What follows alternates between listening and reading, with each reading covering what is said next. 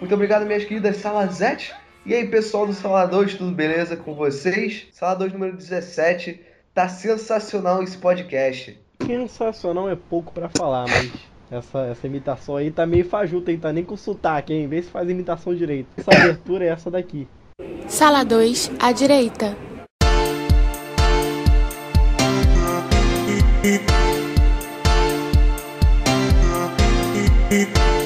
Olá, senhoras e senhores, sejam bem-vindos a mais um podcast Sala 2. Eu sou o Marcelo e o Matthew Vou está em todas. Aqui é o Marcel e nem todo filme de quadrinhos é baseado em super-heróis.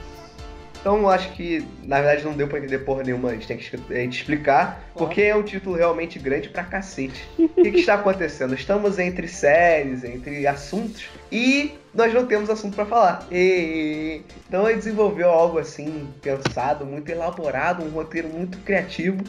E nós decidimos falar de filmes sobre quadrinhos que não são sobre super-heróis. Porque tem as paradas de HQ, super-herói, mas HQs não são só super-heróis. Os heróis fazem parte de HQs, mas HQs são vários tipos de gêneros, assuntos e etc, etc, etc. E nós vamos falar algumas dessas nossas obras favoritas, ou não, ou sobre a gente quer citar aqui, mais eu do que o Marcel, porque o Marcel não viu tanto assim. É, eu vou falar isso ao longo do cast, mas tem coisa aí, gente. Tem coisa aí que vocês nem imaginam que saiu de quadrinho. Como diz o CPM 22, o mundo dá voltas. Porque me excluíram na fila, porque eu não sabia falar de jogos, agora você está lascado. É, vai lá. Mas sabe o que não está lascado? O quê? As pessoas que vão no Cine Joia. Ah, exatamente, Marcelinho. Por quê? Porque o Cine Joia é o melhor cinema do Rio de Janeiro. A gente fala isso toda semana porque é verdade. O Cine Joia localizado no Rio Shopping, na freguesia aqui no município do Rio, né? É um dos melhores cinemas, por quê? Porque é um cinema diferente dos grandes, ele é um cinema mais contido, ele é um cinema mais aconchegante, mais acessível, mais barato, com filmes que às vezes não são tão grandes, como por exemplo todo um circuito francês de cinema que passou lá, e também filmes que já saíram de cartaz, como Superbad, Scott Pilgrim, que vai ser citado nesse programa, já passaram lá, gente. Então é, claro que também tem os grandes filmes, então não deixem de olhar lá. E a gente volta e meia tá fazendo sorteio aí, já rolou pra Guerra Civil, já rolou sorteio pro X-Men Apocalipse recentemente, então não deixem de conferir a nossa página e a página do Cinejoy, que eu vou deixar por acaso na descrição do vídeo aqui do podcast no YouTube. Exatamente. E Marcel, Marcel, meu querido amigo, quanto é o preço do ingresso? Ah, cara, pra galera aí que acredita todo mundo que paga meia, é só 10 reais. 10 reais? 10 reais, meu querido. 10 reais, meu querido amigo. Não, Isso não, é um absurdo. Não, isso é pouco ainda, né? Porque se você quiser ver um Cine Club, né? Um filme que já saiu de cartaz, você vai pagar só 4 reais. 4 reais? É, ué. 4 fodendo reais, gente. Vocês estão esperando o quê? Na moral. Calma aí, vamos, vamos parar de gravar o podcast? Vamos, vamos, vamos no cinema. Lá. Vamos lá no Joia. Ela falou, não, cara, pô, a gente tem que continuar aqui. Depois que a gente gravar, a gente vai. Então, vamos ao podcast.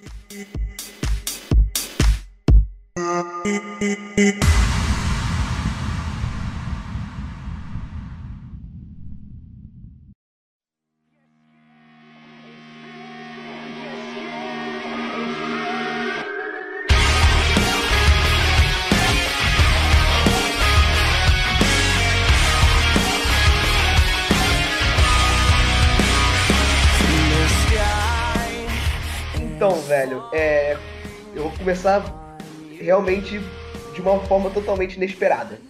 Quando eu viajei pra Europa, sabe, chego com o termo de janeiro, eu, quando eu fui pra Inglaterra, eu vi uma revista que me chamou muita atenção, que o nome é The Ultimate Superhero Movie Special, da Film Presents, que ela é basicamente uma enciclopédia de filmes baseados em HQs. Todos eles estão aqui, praticamente, todos, todos. E eu praticamente li essa, essa revista 359 bilhões de vezes. E eu praticamente vi a maioria dos filmes que estão aqui.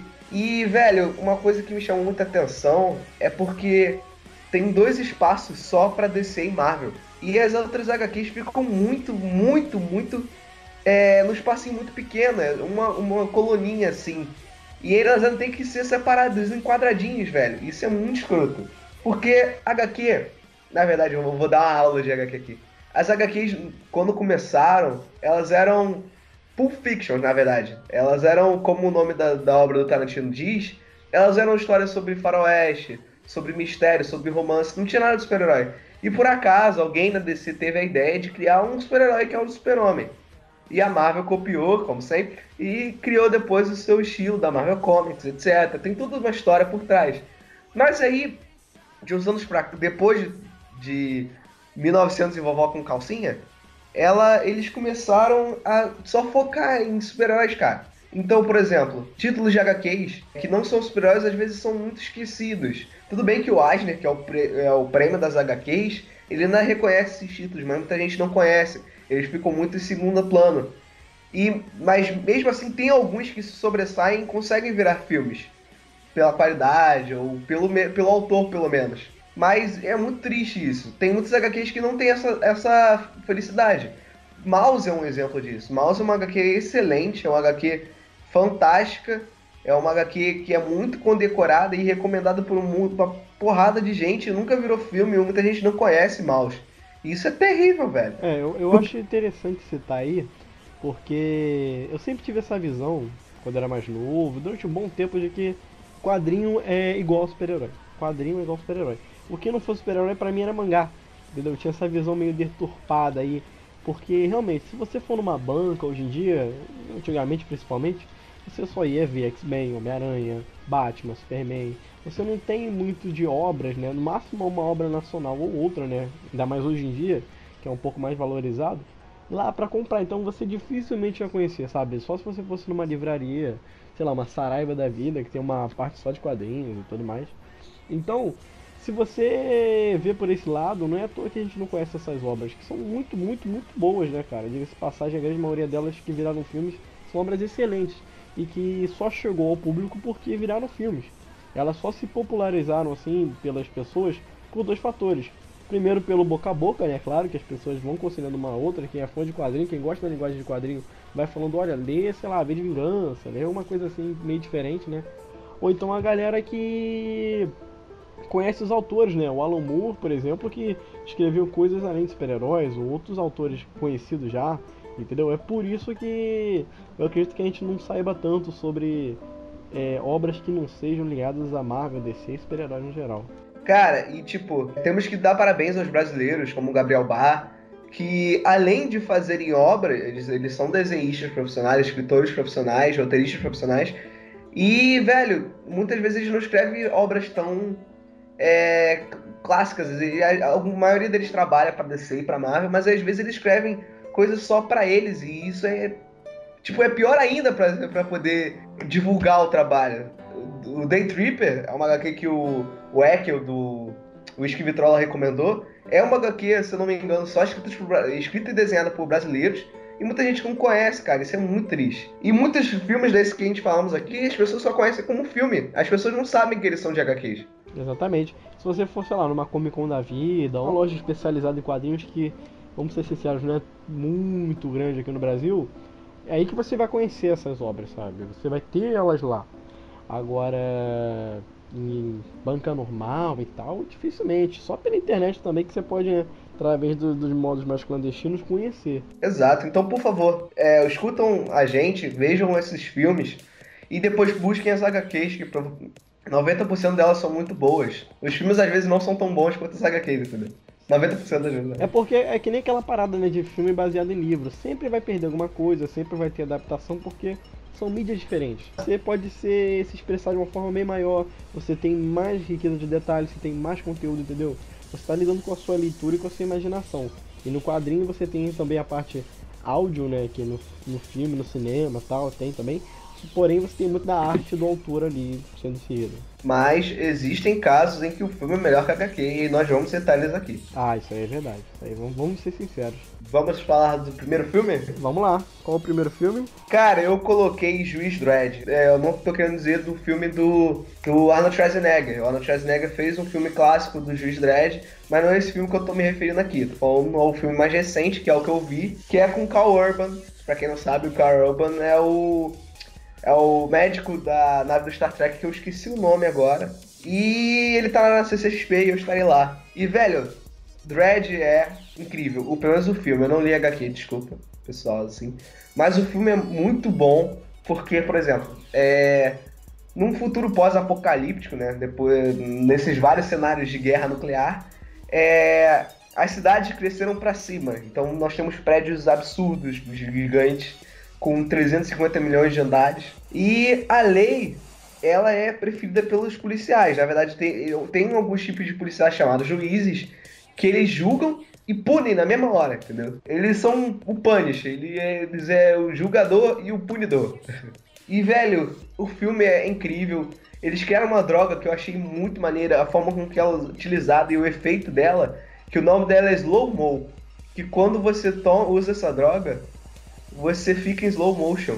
Então, tipo, tem muitas vezes que os, os traficantes eles dão essa droga pra pessoa antes de matar ela. E, como os prédios são gigantes, eles jogam eles lá de cima e com essa slow mo, os caras ficam em slow motion pelo todos aqueles andares assim, e eles ficam vendo eles passando até eles caírem no chão e morrer. É muito maneiro, cara.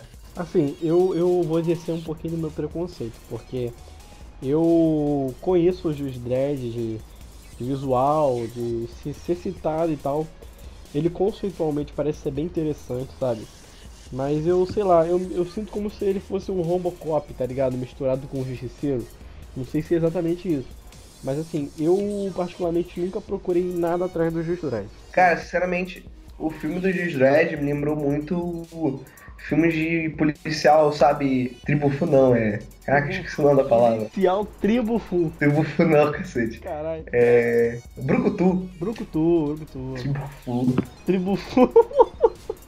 Também não são as coisas mais bonitas do mundo, né? Vamos ser sinceros. Cara, mas é muito bom o filme, na moral. É um dos melhores filmes que eu vi. Não um dos melhores filmes que eu vi, mas é um filme excelente de HQ, por favor, vejam. E eu, eu achei interessante mesmo, porque é, entrando na área daí do nosso, nosso curso, né, direito, que é meio complicado, né? Você pegar uma pessoa que é, faz o poder executivo e judiciário ao mesmo tempo, né? Que não é uma coisa muito recomendável, mas ver isso na prática seria interessante. Eu, claro, uma hora eu vou acabar vendo. O pessoal ainda não tem tanto interesse assim, mas é, em questão de quadrinhos, você chegou a conhecer algum dos Dredd? Cara, eu não tive a oportunidade de ler, porque, como as pessoas sabem, eu gosto de ler na mão, eu não gosto de ler pela internet, então. Quando restar-me dinheiro. E, velho, eu, eu destaque pra a atuação do Carl Urban, que ele tá, eu, pelo menos, eu tô acostumado a ver ele atuando de uma forma mais hum, comédia, uma forma mais lírica. E a lírica que eu digo é uma forma, por exemplo, ele fez um personagem de Seus Anéis, que eu não vou me lembrar o nome agora, que, tipo, não é um, é um personagem sério, mas não é um personagem é, fudido pelo tempo, entendeu? É, não é aquele personagem quase mal, nessa linha tênue entre bem e mal. E o, o Dredd é realmente assim. Ele, é, ele tem essa linha tênue, ele é aquele cara carrancudo, é aquele cara puto, entendeu? E destoou muito das atuações dele, eu achei muito bacana. Segundo, essa provavelmente você deve reconhecer, é Red, Aposentados e Perigosos. Sinceramente eu não conheço não, cara. Cara, esse, esse filme eu também não sabia que era baseado no HQ. Ele tem no seu elenco Bruce Willis, Carl Urban de novo, o Morgan Freeman. Eita porra! E o John Malkovich. Cara, esse filme é muito maneiro porque ele, por exemplo, você pega o 007. O que, que o 007 faz depois que se aposenta? O que, que sei lá, ele, se ele não morreu, ele vai fazer o quê? Então o Red, Aposentados Perigosos, são as pessoas marcadas como pessoas é, do serviço secreto que elas são perigosas mais para ser deixadas vivas. Então, depois de um tempo, elas são marcadas para serem para as pessoas irem lá e serem mortas, elas matarem essas pessoas. E o filme todo gira, gira em torno disso. E cara, é incrível. Não, também não tive a oportunidade de ler HQ, mas os dois filmes são muito legais e tem várias cenas que realmente parecem HQ. Tem uma cena que eles trocam de carro em movimento que é muito maneiro. O carro vira, ele sai do carro, entra no outro carro, os dois carros giram e vão embora. É, é quase foda. um Velozes Furiosos. Quase isso. Velozes Furiosos é pior, mas é muito legal. Esse Red eu não, não fazia ideia, cara. Mas eu achei legal isso também. Tanto que é interessante né, ver esse conceito de agentes e tal, que a gente vai falar daqui a pouco em Kingsman. Mas é, seria interessante, né, ver essa abordagem que eu, eu nunca pensei, né? O que acontece com um cara que se aposenta da, da espionagem? Normalmente você sempre pensa que o fim dele é a morte, né? Exato, ou o cara finalmente vive paz, mas aí você não pensa que o cara realmente é perigoso, cara. O cara vive em paz numa lagoa, numa floresta, numa cabaninha. Isso, até alguém tentar roubar a filha dele e nós já sabemos o que aconteceu, né, né, o Busca Implacável? Bem, eu agora falando de série, cara, essa série aí é famosa para caralho, mas é claro, não tem como deixar de citar que é baseada também em quadrinho do Robert Kirkman, que é nossa querida Walking Dead, alegria de todo ano. É uma série que tem muito, muito, muito, muito tropeço no caminho, né? Toda hora ela dá um deslizezinho de qualidade e tal, mas assim, Walking Dead eu acho interessante, né? Pra quem não conhece a obra, eu acho difícil, mas claro, tem pessoas que não conhecem. Seja o quadrinho ou seja a série, ela trata de um tema. Que não, não é zumbis, ela trata da, da interação entre pessoas no mundo pós-apocalíptico, sabe? Pessoas que se conheceram há pouco tempo, que não são ligadas socialmente, nem familiarmente, na maioria dos casos, é claro que tem essa, essas situações, mas assim, que se tornam um grupo de fato, né? Daí você vê o pessoal do Rick, você vê as pessoas que entram, as pessoas que saem, as pessoas que morrem, é, pessoas que passam por tantas situações de perigo ou deformidades e tal, que vão alterando né, nesse contexto do mundo bizarro, o que, que pode ter ali no meio, sabe? Eu acho bem legal que, que o autor sabe explorar isso no quadrinho, no caso, né? Você vê que ele, de certos momentos, já deu uma certa viajada que me lembra, sei lá, o mundo pós-apocalipse, por exemplo, do Mad Max. Se você pegar aí a parte do governador que começa a dar uma piradinha, e agora no momento que vai ser adaptado na série, né, no momento que a gente está gravando o podcast, que é todo o pessoal lá do Negan, que tem o pessoal do reino, enfim, que dá uma aloprada geral, sabe? Que por mais que você ache meio absurdo, faz sentido com o contexto que o cara criou, e faz sentido com a narrativa dele, que é muito boa, sabe? Uma crítica que eu faço ao quadrinho que a cada três páginas alguém tá transando, sabe? Ainda não terminei de ler, mas o cara gosta de botar a gente fazendo sexo. Cara, você não tem ideia de quanta gente faz sexo. É traição aqui, é traição ali. Aí um casal se faz, outro casal separa. E aí. Engraçado, na série não tem isso, né? Na série não tem, é porque eu acho que são coisas meio desnecessárias. Você entende que no, no mundo assim até faria sentido. Mas se você botar esse excessivo na série, além dela ficar por uma faixa etária maior do que ela já é, é, muita gente não ia gostar. Eu, particularmente, eu achava uma bosta isso, sabe? Tu viu a série, né, Marcelo? Tu, tu, já chegou a acompanhar a série? Sim, sim, eu tô na quarta temporada, mas é que você falou que a parada do reino, né? Eu até dei uma lida né, no que vai acontecer futuramente da Walking Dead. Engraçado que o Apocalipse, ele realmente resetou a humanidade. Porque o que aconteceu? Depois que acabou tudo, tá virando tipo medieval mesmo de novo, tá ligado?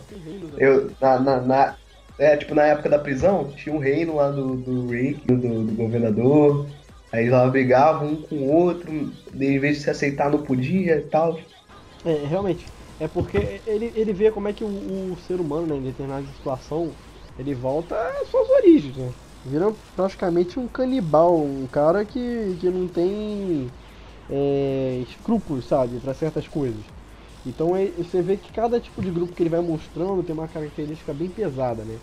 E a forma como o Rick, né, tanto no quadrinho quanto na série, vai mudando perante a isso tudo que ele vive, é sensacional, cara. São personagens, é um personagem que cresce muito, sabe? Né, nessa história. Você tem toda uma galera que cerca ele, que infelizmente a maioria vai partindo e vai renovando o elenco, né? É até uma forma da história ter uma continuidade, evoluindo personagens, né? Que você vai vendo né, que cada coisa que vai acontecendo vai impactando cada vez mais neles. Então eu acho muito legal ver esse tipo de coisa acontecendo. E quem gosta do massa velho aí, né? Tem muita cena de ação muito bacana, né? Entre os, a parte dos zumbis, claro, não é o principal, mas é bem explorada, principalmente no começo. Os locais que eles se infiltram lá e sem querer começa a vir muito de zumbi.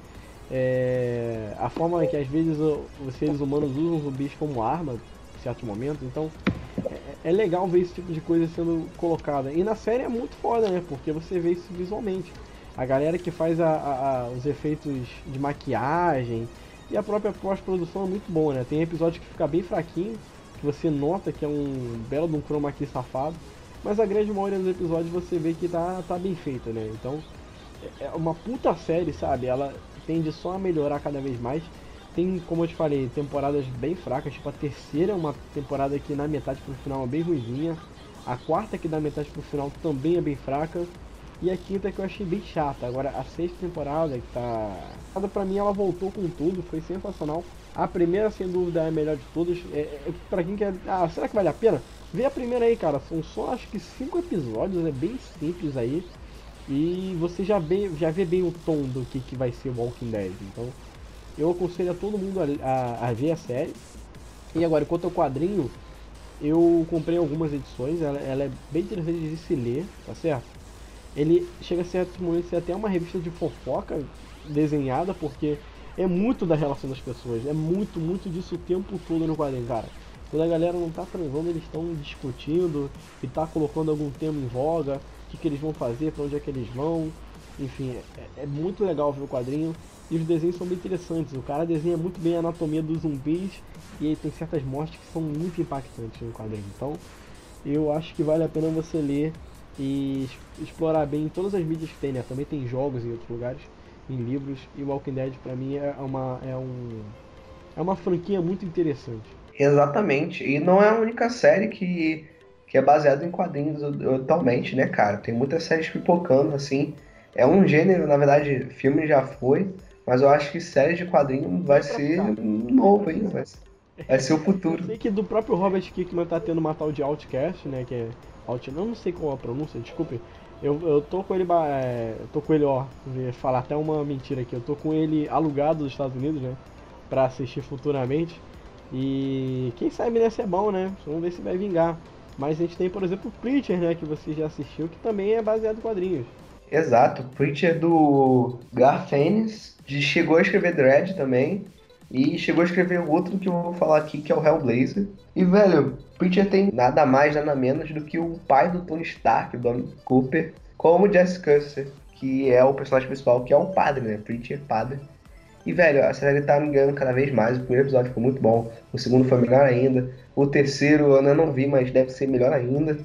Porque, realmente, começou muito jogado, assim, mas agora eles estão organizando as ideias e dá para você ter uma, um entendimento melhor da série. Tanto é que agora tá criando mais uma luz. Você tá vendo qual o poder do Preacher que ele ganhou a partir do Gênesis, se eu não me engano, que é o nome do poder dele. E que é o da fala, que, por exemplo, ele fala pra pessoa, a pessoa tem que fazer. A gente vê também o, mais o Jesse. As cenas de ação do Jesse são hilárias e muito maneiras ao mesmo tempo. Que ele é um vampiro, então, por exemplo, ele pode tomar porrada, pode ser cerrado, pode cair do céu e ser explodido. É só ele tomar sangue que ele volta normal. E, velho, todos os personagens são muito carismáticos. A, as atuações estão muito boas. A, a ambientação fantástica. Aqueles filtros que eles usam das câmeras para dar coloração tá muito maneiro pelo menos eu reparo mais nisso, porque tem um tom monocromático, mas que combina com a série, entendeu? E, velho, tá sensacional. O Preacher eu acho que é a aposta desse ano, a partir de agora. Como é a segunda temporada de Mr. Robot pra mim. Sim, sim. Eu fiquei também tentado a assistir, eu tô aí curioso pra ver. Uma hora eu vou pegar e assistir na porrada, né? O que tem de Preacher. E eu achei bem legal esse negócio do padre e tal, o cara de cu aí que já vem sendo noticiado há muito tempo antes da, da própria série é, sair, né? Mas eu acho legal esse contexto. Eu achava que era da Vertigo, se não me engano, não é da Vertigo, né? Esse, esse quadrinho do, do Preacher. É da Vertigo. Preacher, Preacher é da Vertigo. Você percebe que ele tem um tom, né? A Vertigo com certeza tem muitas séries boas, né? Que podem ser adaptadas para televisão futuramente, né? Algumas já foram. Walking Dead parece ter a linguagem da Vertigo, mas não é não. Ela é da. Qual é mesmo aí que você está fazendo? É da Image Comics. Mas, por exemplo, o próprio Constantine, né? Que ele é um pouquinho mais ligado ao universo DC, é um pouquinho super-herói, mas ao mesmo tempo que não é, dependendo de quem tá escrevendo, né? Ele teve série e, cara, ele apareceu em Arrow, foi muito melhor do que a própria série dele, né? Ele funciona bem como um personagem em conjunto, acho que em obra própria na televisão não ia dar muito certo mesmo. Mas é, seria interessante, por exemplo, a gente ver Fábulas, que eu acho um puta de um quadrinho foda sendo adaptado. Na verdade, já tem uma série que é parecida com Fábulas, eu acho que por isso não daria muito certo, que é o Once Upon a Time, né? Once Upon a Time não é baseado em Fábulas, mas é muito parecido. Sim, sim. Porque é o seguinte, eu assisto o Once Upon a Time, ainda tô finalizando, eu acho ele bem legal, mas ele tem muito de tom de novela, entendeu? Ele, sei lá, ele tende uhum. muito para esse negócio do amor entre as pessoas e família, união enquanto o, o Fábulas ele é mais pela realidade, sabe, no e crua, do que, que é uma sociedade. É, é contraparte do que é as histórias de, de contos de fado, né? Que é tudo mais iluminado, tudo mais feliz, enquanto isso o Fábulas é mais escuro, mais sombrio. Você vê um outro lado das, dos personagens famosos que você não conhecia. Enquanto no Once Upon a Time é muito glamouroso. Não tem ninguém feio na cidade, ninguém feio na cidade. Entendeu? É, é Uhum. outro papo, sabe? Até porque Fábulas é muito surtado. Pra quem lê sabe que é uma parada muito boa, assim, pra você entender. E voltando um pouquinho aqui no assunto, você tava falando da série do Constantine, eu acho que o maior erro da série foi que eles adaptaram, realmente foi o título. Porque eles fizeram uma série baseada em Constantine. Se eles fizessem uma série baseada em Hellblazer, daria muito certo. Porque Hellblazer, pra quem sabe, são os quadrinhos mais adultos do Constantine, são os mais antigos. É uma série de quadrinhos muito foda, é muito bem escrita, muito bem desenhada, ma- 90% dela, das histórias. E é uma história que funciona muito bem sozinha. São casos sobrenaturais que o Constantine tem que resolver e é sensacional. Por tanto é que o filme é baseado mais em Hellblazer e faz muito mais sucesso. Fez muito mais sucesso. E já puxando, Hellblazer está na minha lista. Hellblazer é um filme baseado em HQ. O Constantine é quase um, um super-herói, mas ele não é nesse filme. E, velho, nesse filme a gente tem Keanu Reeves. Eu sei que todo mundo conheceu o Constantino com esse filme, cara. Ele foi pra boca do povo. Eu vejo gente que até hoje que não é ligada a quadrinho sabendo que é Constantino por causa desse filme. Então ele pra mim é peça fundamental, sabe, da, do, dos filmes de adaptação de quadrinhos. É porque, por exemplo, o universo Constantine não tá no filme. Eles não, tipo, por exemplo, tem muitos personagens que eles pareceram, mas não, não estão presentes de verdade. Até o próprio Constantine não é aquele cara loiro, um pouco mais canastrão. Porque o personagem do Constantine no filme é um pouco mais sério. Mas o filme ficou muito bom, cara. É muito bom. É sensacional. É um dos melhores papéis do Keanu Reeves. E sabe que eu tipo, eu tava dando uma pesquisada? Sabe quem tá no Hellblazer? Shia LaBeouf. É, eu, eu vi, que eu tava pesquisando também, eu vi a foto. Eu, caramba, cara, o que, que você tá fazendo aí? Como é que eu não te vi? Caramba. Ele tá lá de... Just do it! Make your dreams come true! Eu tenho que ver esse filme, cara. É- é- eu tenho que me atualizar muito desse filme. O diretor desse filme é o mesmo diretor de Eu Sou a Lenda e Jogos Vorazes, que é o Francis Lawrence. Hellblazer também foi criado por foi criado pelo mestre, o mago dos quadrinhos, Alan Moore. Mas eu acho que. Eu acho bem interessante Constantine, sabe? Eu achei bem legal como eu falei o da série, mas eu acho que esse aí é mais clássico, sabe? Todo mundo conhece esse Constantine. Todo mundo conhece essa versão do. Keanu Reeves.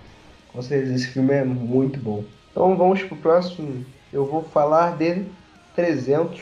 300 é um filme que ninguém, praticamente ninguém sabe que é um filme, não um H, que é um filme baseado em HQ. Todo mundo acha que é só um filme. É dirigido pelo, por um dos caras que pra mim tá sendo um dos melhores em adaptar HQs fielmente. Mas às vezes dá uma mão pesada demais na sua direção e titubeia assim, que é o Zack Snyder. que É o diretor de Batman Superman, Homem de Aço, que já dirigiu ótimos filmes, que nem o Ótimo, mas não vamos citar aqui porque o Ótimo é muito mais super-herói do que o que a gente tá falando aqui. Vamos ser sinceros, cara. O, a, a filmar, a questão de adaptação, cara, do 300 é impecável, cara. O cara pegou um quadrinho ali e botou em tela. Você vê que toda a linguagem que ele adapta, adaptou pro cinema, né, da, do que é a linguagem do próprio 300, é magnífica, cara. É um filme extremamente bonito, sabe, de se ver. Eu, eu vi poucas cenas do filme, eu não vi o filme inteiro, tá certo? Pô, cara, todas as cenas do filme são memoráveis, cara. Não, tem eu como, não como o assim não lembrar, tá ligado? Porra, This is Sparta, a cena final, Tonight we dine in hell. Hoje à noite jantamos no inferno. Porque se for. Já pensou se fosse lanchando? Lanchamos. Hoje à noite merendamos no inferno. Vai ser muito mais legal. Fica a dica. Eu vi a continuação, eu não sei se quem dirigiu foi o Zack Snyder também, mas Acho que eu foi. ach- Eu achei a continuação bem bonita, mas ela é bem chata, sabe? Ela não tinha necessidade, necessidade de existir. Ela é um prequel do 300, né? Você tem o Chester ali, você tem uma outra galera. A, a- a linguagem também do filme é magnífica, sabe? Eu fiquei bem interessado em assistir o filme todo do 300 por causa desse filme. Mas ele é muito esquecível, sabe? Eu esqueci do filme já. Eu lembro que os principais fazem sexo e tem muita cena foda de luta, mas eu, particularmente, não é que nem o 300 que toda a cena é memorável. Esse, toda a cena é esquecível. E nós temos uma representação brasileira no filme também. O Xerxes é interpretado pelo Rodrigo Santoro. brasileiro de Hollywood. Tem uma ideia. O cara, ele faz sucesso na gringa porque ele não parece brasileiro. Mas ele vai ser Jesus no único filme que Jesus é o personagem secundário. E um destaque pra atuação do Gerard Butler. Eita, do Gerard Butler. Butler? Caraca. Gerard Butler, que faz o Rei Leônidas. E, meu irmão, todas as frases dele são icônicas. A atuação dele é sensacional nesse filme. Não tem como você não esquecer. Não tem como você esquecer. Bem, outro filme também que foi baseado em quadrinho, que a gente já viu lá no Cine Joia, falando aí mais uma vez dos nossos queridos patrocinadores, é o Scott Pilgrim, cara. Eu já vi muitas vezes esse filme. E cara, cada vez que eu assisto o filme eu fico mais contente porque, assim, eu ainda não li os quadrinhos, você já leu, mas eu vou deixar de falar com mais calma. Mas assim, o filme ele é muito bem feito, sabe? É um roteiro muito é, sintático, sabe? Ele sabe resumir bem a obra, ele sabe encaixar todos os vilões ali, sem um tomar mais tempo que o outro, sem ficar maçante. Eu acho que o final é um pouquinho chato, o final do filme, mas tudo bem, eu entendo que ele tem que dar um, uma diminuída, uma freada né, no final do filme. Mas, é, cara, o começo é fantástico, toda a linguagem que ele aborda, a leitura que ele faz sobre videogames, a adaptação dos personagens é sensacional, né, comparado ao que é o quadrinho. E mais do que tudo, cara, ele é um filme muito bacana, sabe? Para aquela pessoa que não conhece os quadrinhos. Você pega Scott Pilgrim, é um puta filme, sabe? Pilgrim é um puta filme quando você descobre todos os easter eggs por trás, você acha um puta filme mais ainda. Porque tem muita coisa de, de, de jogos realmente, tem trilha sonora de Zelda dentro do jogo, como o nosso querido Dudu Cabral, que estava vendo junto conosco na sessão, ele estava falando que tem partes que o Edgar Wright colocou trilha sonora de Zelda de verdade dentro do jogo, que é sensacional. Edgar Wright, que, seria, que é o diretor do filme, e que seria o diretor de Homem-Formiga, acabou se tornando só roteirista, né? Mas seria o diretor do Homem-Formiga, mas teve problemas de criatividade Marvel, vamos dizer assim, e ela foi, ele foi escolhido pro projeto. Além de ele, nós temos o queridinho dos hipsters, dos hipsters, o Michael Cera né, no filme. E eu descobri também que o Edgar Wright fez um filme que eu gostei muito, que se chama Heróis de Ressaca, que é muito maneiro. É muito maneiro, recomendo. A gente tem também o irmão do Macaulay Culkin, né, cara? Que é o amigo de quarto do Scott. Que é a cara Exato. do Macaulay Culkin, velho. Dá um nervoso, velho. Verdade. Cara, eu não sabia é disso. Esculpido, escarrado, velho. E é bem legal a galera que acompanha o Mundo Nerd, né? Falando mais uma vez sobre super-heróis aí, sendo filmes que não são baseados. Tem alguns vilões aí que são bem conhecidos. Você tem ao mesmo tempo no filme o segundo super eh, ex-vilão da. Super ex-namorado da Ramona. O segundo é o nosso querido Capitão América. Steve Rogers. Exato. E o terceiro, meus queridos, é o, foi Superman, né? No Superman Retorno, né? O, o que faz o Todd. E ele também é atualmente o Ray Palmer, o Átomo, ou Electron, lá nas séries do Legends of Tomorrow e no universo CW, né? do- do- a interpretação do universo DC na- no canal CW. Então ele é um puta filme cheio de personagens nerds pra caramba. Calma, cara. Não, ele não, não para por aí. Você tá falando, tá achando que só esses aí, né, cara? Calma. Meu Deus. Tem mais. A Anna Kendrick, que faz a irmã do Scott, ela é a garota do Pitch Perfect. Não conheço. A escolha perfeita. A escolha perfeita, tu nunca viu a escolha perfeita? Não, de nome eu não lembro. Eu posso ter visto filme. É muito bom, cara. É muito legal esse filme. A Brie Larson, que é em Adams, ela ganhou há pouco tempo o Oscar pelo Quarto de Jack, que é um filme incrível também que eu vi. E o mais chocante de todo. De, eita, o mais chocante de todos. A Elizabeth Winster, que é a Ramona Flowers, ela fez um personagem em Sky High. Ela era vilã, não era? Ela era a vilã de Sky High. Caraca, né, velho? Lembra? A Olha só. O plano de vilão dela era transformar todos os heróis em bebês. Sabe, que- sabe que tava nesse filme? Melhor. Kate Ah. Snow, cara. Ela era amiga do principal, era aquela garota que ele gostava. Putz, ah, sim, a Caitlyn Snow é. Eu te falei isso, cara. Sim, Se ferrar. Foi eu que te falei. Porra. Finge que não foi, não. Cara, que sensacional. E como é que é os quadrinhos, você que leu aí, Marcelo? Cara, e outra coisa, eu tava vendo até pouco tempo no Facebook, a adaptação é praticamente perfeita. Logicamente, por exemplo, o primeiro é porque aqui no Brasil, lá fora é dividido em seis volumes. Aqui no Brasil foi divi- dividido em três. O primeiro volume é praticamente o filme. Mas os outros dois, eles são bem destoados assim. Mas é porque realmente não tem como botar três HQs gigantes num filme, né? De duas horas. Mas é, o filme é muito bem adaptado até onde ele consegue e é incrível. A, toda a referência de quadrinhos, a, é uma coisa que marca muito, que eu lembro muito, é a barra de xixi do Scott, que quando ele vai mijar, aí abaixa assim a barra de também, xixi. né? Com certeza, é tudo muito quadrinho, velho. E é quadrinho, game, tudo, cinema até. E é sensacional. É um filme cheio de referências, é um filme que vale a pena pra todos os públicos. Eu esqueci de falar o nome do ator, pra quem quiser pesquisar. O nome do autor é Brian Lee O'Malley. Ou O'Malley, sei, se você quiser. Antes de falar do, da saga Matthew Vaughn, que eu deixei o melhor pro final, eu vou falar de um, de um filme que é, não é tão bom assim, é um filme bem mais ou menos, Mas é um filme que, cara, eu vou ter que falar pra cacete desse filme. O nome do filme é Mr.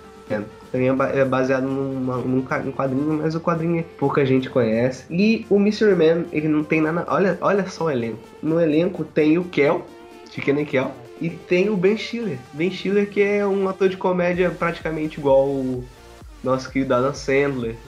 Igual o cara de The Office, que eu esqueci o nome, por favor, me perdoa. Isso eu sempre confundo ele com o Ben Stiller, que eles são muito parecidos. Não, eu sempre falo Michael Scott pelo nome do personagem, sendo que o ator é outra coisa.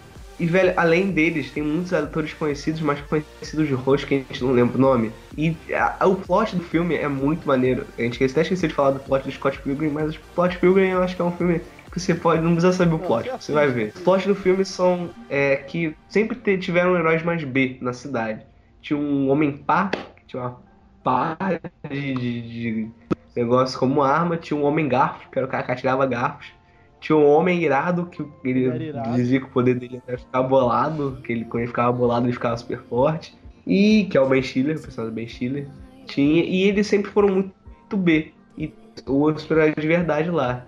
E quando o super-herói de verdade é derrotado, é morto, eles são obrigados a entrar em ação e derrotar o grande vilão da trama.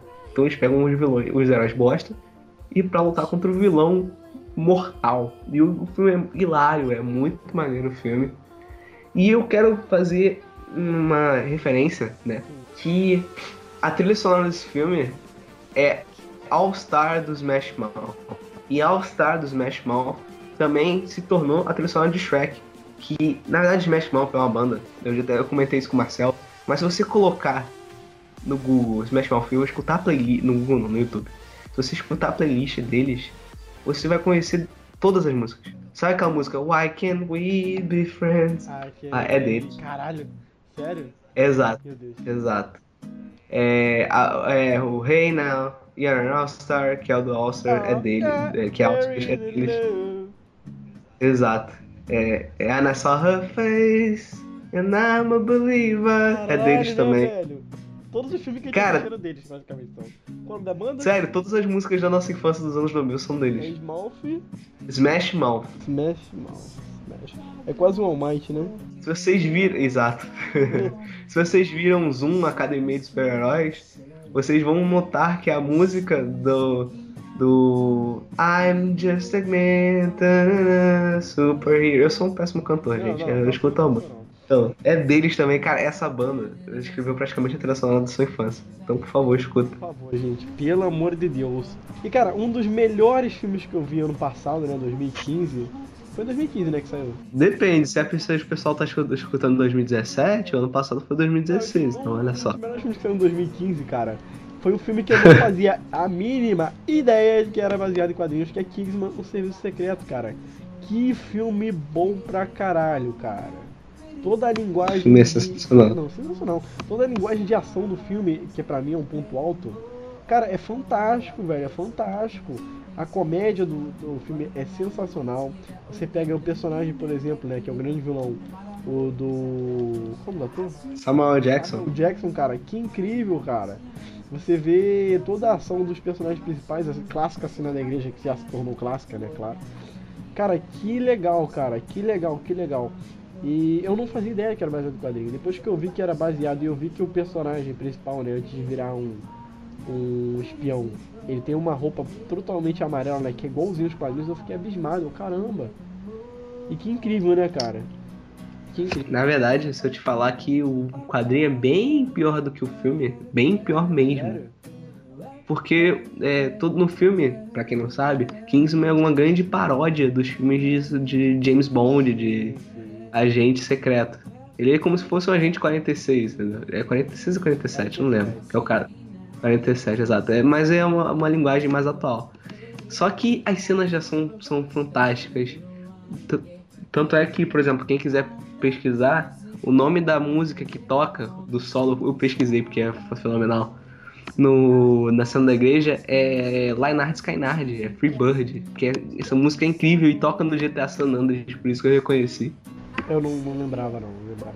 E, velho, além de quem você citou, ainda temos o Colin Firth, que é um personagem que é um ator que já ganhou um Oscar pelo Pô, discurso é do o- rei. É o, é o mais foda de todos, né? É o Galahad, o melhor personagem do filme. Protagoniza as cenas mais fodas de ação do filme. É ele, cara. É ele que tá na igreja. É ele que nós quer. Com certeza. O Kingsman, essa sociedade secreta, ela, ela é baseada na, na do rei Arthur. Então, por exemplo, todos os agentes recebem os nomes dos Cavaleiros da Távola Redonda. Sim, sim. E o líder da agência, ele é o, no- o codinome dele é Arthur. E o suporte, né, é o Merlin. E quem faz, o- faz o Arthur é nada mais nada menos do que o nosso querido Alfred na, na saga do. É o Michael Caine. Caraca, cara. Nunca fiquei Não, olha o spoiler. Nunca fiquei com Spoiler. Olha o Quer spoiler. dizer, é tão bom, cara, que vai ter continuação que já foi anunciada, já inclusive já começou a ser gravado, né, no momento que a gente tá gravando o podcast. Sim, exato. Estamos ansiosos pra continuação de Kingsman. E o, o HQ eu falei que é pior porque não tem nada dessa mitologia do de Rei Arthur que é tão legal no Não, cara, filme. Não tem, tem aquela. A, realmente a interpretação do Colin Firth. Não falta muita coisa, falta cenas de ação foda. Então o filme é como se fosse uma o HQ é como se fosse uma base e o filme é a obra de arte, entendeu?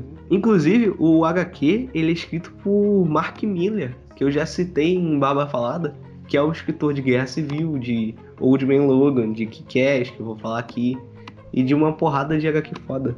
E quem desenha é o Dave Gibbons, que é o mesmo, que é o desenhista de Watchmen. Cara, a dupla perfeita, né, velho? Uma piada que não é tão legal assim. Exato. E eu quero citar duas pessoas que fazem parte dos próximos filmes que eu vou falar aqui, que fazem parte de Kingsman também, que é o Matthew Vaughn, que é o diretor, que pra mim é um dos meus diretores favoritos. Nós vamos fazer um programa no Barba Falado só sobre ele. Que, por exemplo, existem diretores como Kubrick, como o nosso querido Scorsese, que eles fazem um filme incrível, só que com a leitura deles, mas que muitas vezes é pesado, às vezes é um filme muito inteligente, mas é um filme divertido. Todos os filmes do Matthew Vaughn são divertidos. E eu acabei de descobrir que todos eles são baseados em caquês. Todos eles. E, sério, o Matthew Vaughn é um dos meus diretores favoritos hoje em dia, porque todos os filmes são filmes que eu saio do cinema sorrindo. É, o próprio Kingsman é ele que dirige. O Kick-Ass também é ele que dirige. O Stardust, o Mistério da Estrela, também é ele que dirige. E ele dirige, na verdade, ele produziu o, Kings, o Kick-Ass 2. E ele dirigiu também o X-Men Primeira Classe, velho. Que pra mim é o melhor X-Men. E o, o cara que é, tipo, juntinho com ele, que eu percebi que tá em todos os filmes, é o Mark Strong. Que no Kingsman ele faz o Merlin. Não, esse, é, No esse aí tá ele- forte. Esse aí tá forte no filme. Nossa. ele no. No, no Kick-Ass ele faz o Frank D'Amico. Frank D'Amico, que é o traficante, o Mor, né? E no Stardust Mistério da Estrela ele faz o Septimus, que é um dos filhos do rei lá, do reino. Do rei do reino, olha só. Do reino da fantasia lá, do. Reino, reino da fantasia! Enfim. E ele, ele, ele faz. Tá, tá- tá em todas, parceria mó. E vamos falar dos, dos outros dois que eu citei. O Kick-Ass, que ele Eu tenho- eu também tenho- é do Mark Miller. Fala. Eu já falei pra Faz. você, você já me xingou muito, mas eu nunca vi Kick-Ass. Nenhum, nem o dois, eu vou ver. Esse realmente eu vou ver. Mas eu quero que você faça um favor pra mim, ou de utilidade pública, e me explique o, como, o que, que é Kick-Ass que eu não faço ideia. O que, que é Kick-Ass? Cara, Kick-Ass é tipo, imagina você. Você tá adora HQs, você é um fudido na escola, e de repente você pensa, por que, que ninguém nunca tentou ser o Batman? E você compra uma roupa de mergulho, se veste e sai pra rua pra tentar combater o crime. É basicamente isso. Sério? É, e é incrível, porque você vê que o cara realmente no primeiro, na primeira tentativa de. Se não é spoiler, tá no início do filme. Ele, na primeira tentativa dele de tentar salvar o mundo, ele é esfaqueado, atropelado. E, e ele ganha os superpoderes dele, né? Que ele ganha uma porrada de placa de metal que ele sente menos, menos dor. Menos, ó. E, velho, o Kick-Ass, ele tem um elenco foda. Como eu falei, tem o Matthew Vaughn, que é o diretor. O Aaron, que virou o Mercúrio no Vingadores 2. Nós temos a Chloe Grace Moretz, que praticamente foi o estrelato nesse filme, com a Hit Girl. Nós temos o Nicolas Cage fazendo um dos poucos papéis que ele não estraga, que ele é o Big Dad, ó, a versão do Batman pra esse filme. Nós temos o Evan Peters, que é um amigo do, do, do Kick-Ass no filme. E adivinha quem ele faz no, no X-Men? Quem? Mercúrio! Ah. Então temos dois Mercúrios no mesmo É filme. casal. E o Evan Peters depois se torna um personagem chamado Ass Kicker, que é o, que é o parceiro do Kick-Ass. É, que- Caralho, né, velho? Eu tenho que ver esse filme.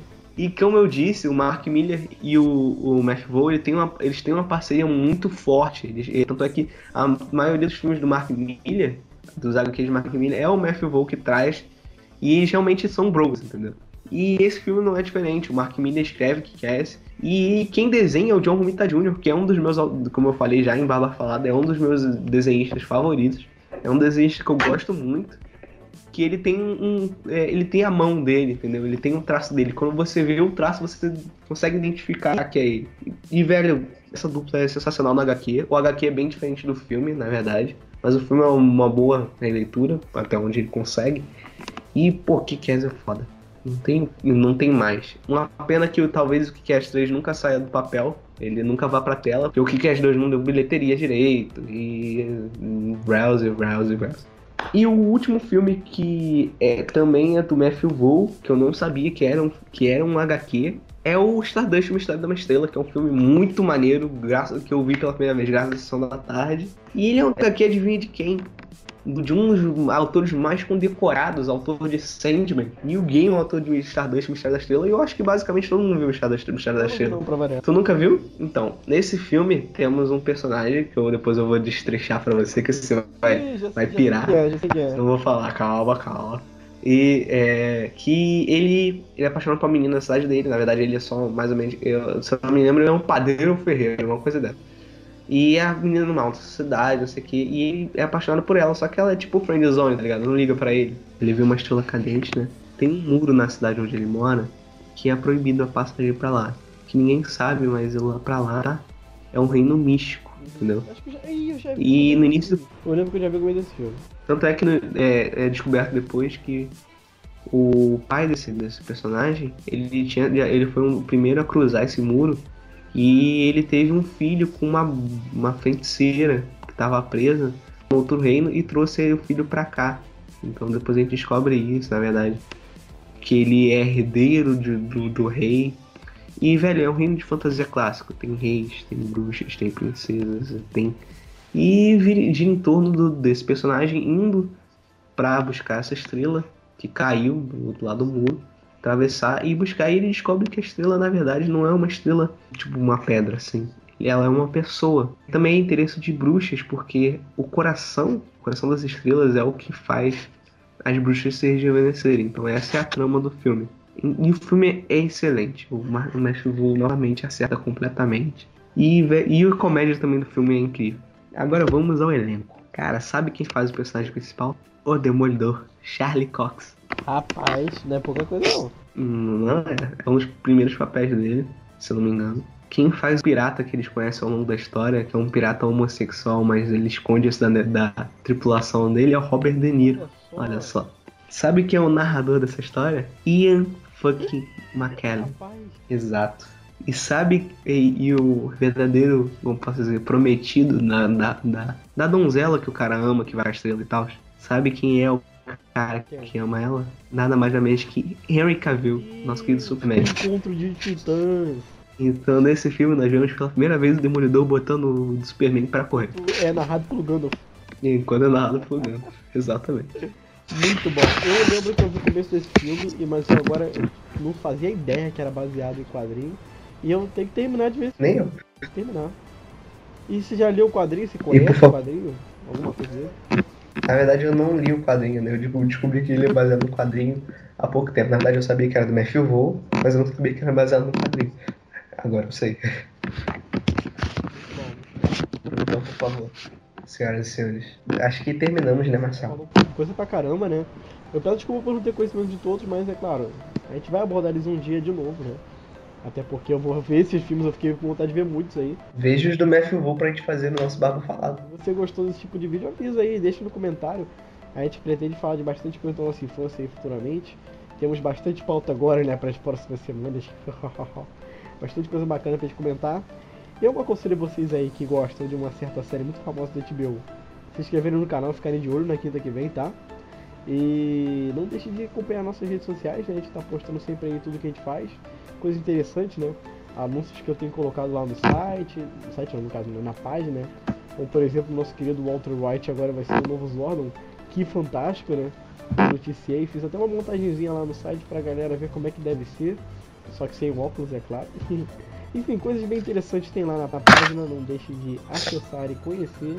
a página do Sala 2. Exato. Então, por favor, a, a mensagem do vídeo fica pra vocês. Quando você gosta de alguma coisa, procure mais sobre ela. Procure saber.